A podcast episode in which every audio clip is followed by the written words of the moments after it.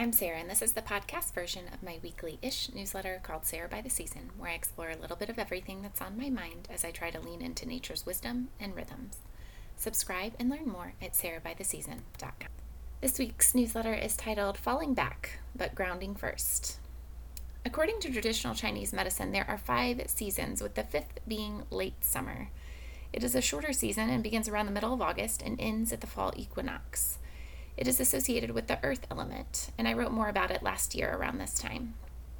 This year, because I'm back to this unsettled, even flighty feeling once more, I'm really needing and seeking more of a sense of grounding. It's like I have this need to feel heavy and anchored to the earth instead of the in my head anxious, ramped up feeling I've been living with for months now. This late summer season is a bridge between the more expansive, abundant seasons of spring and summer and the more inward seasons of fall and winter. This year, I'm thinking of how I want to enter the more inward, reflective season of fall ahead with firmer footing, with a better sense of who I am and what I want. Incidentally or not, during these last few weeks, I've been reading If Women Rose Rooted by Sharon Blackie. It is full of stories of women who go through something, usually something traumatic of some sort, and who use that brokenness to break open instead of shut down or grow hard and brittle. It is full of stories of actual women and ancient mythological women finding their footing in the world. Blackie writes, We won't find our way by running hell for leather towards the light. We will find it rather by embracing the dark, by exploring the fecund, loamy ground of our being, our own being, and that of the rich, wide world around us. Whatever form this explorative work takes, whether it comes easily to us or not, we have to be still and trust. We have to resist the urge to view what is happening to us as a problem to be solved. We have to let ourselves hurt, release the old needs, let go of the old urges to become what we are not, what we were not meant to be. This is how we pave the way for rebirth.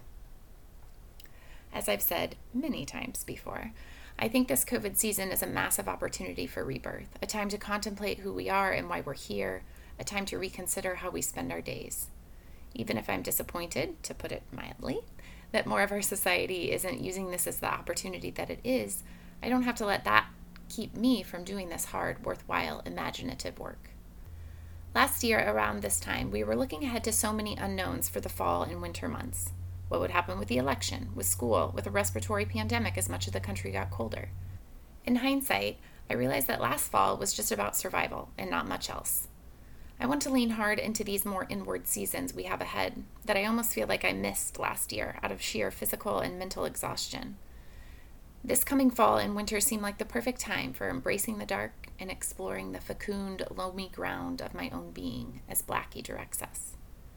But I'm realizing that I'm not going to get to that place without some nurturing and preparation in this season that already supports that kind of work. To that end, here are a few questions I'm wrestling with in case you want to join me in preparing for the dark seasons ahead.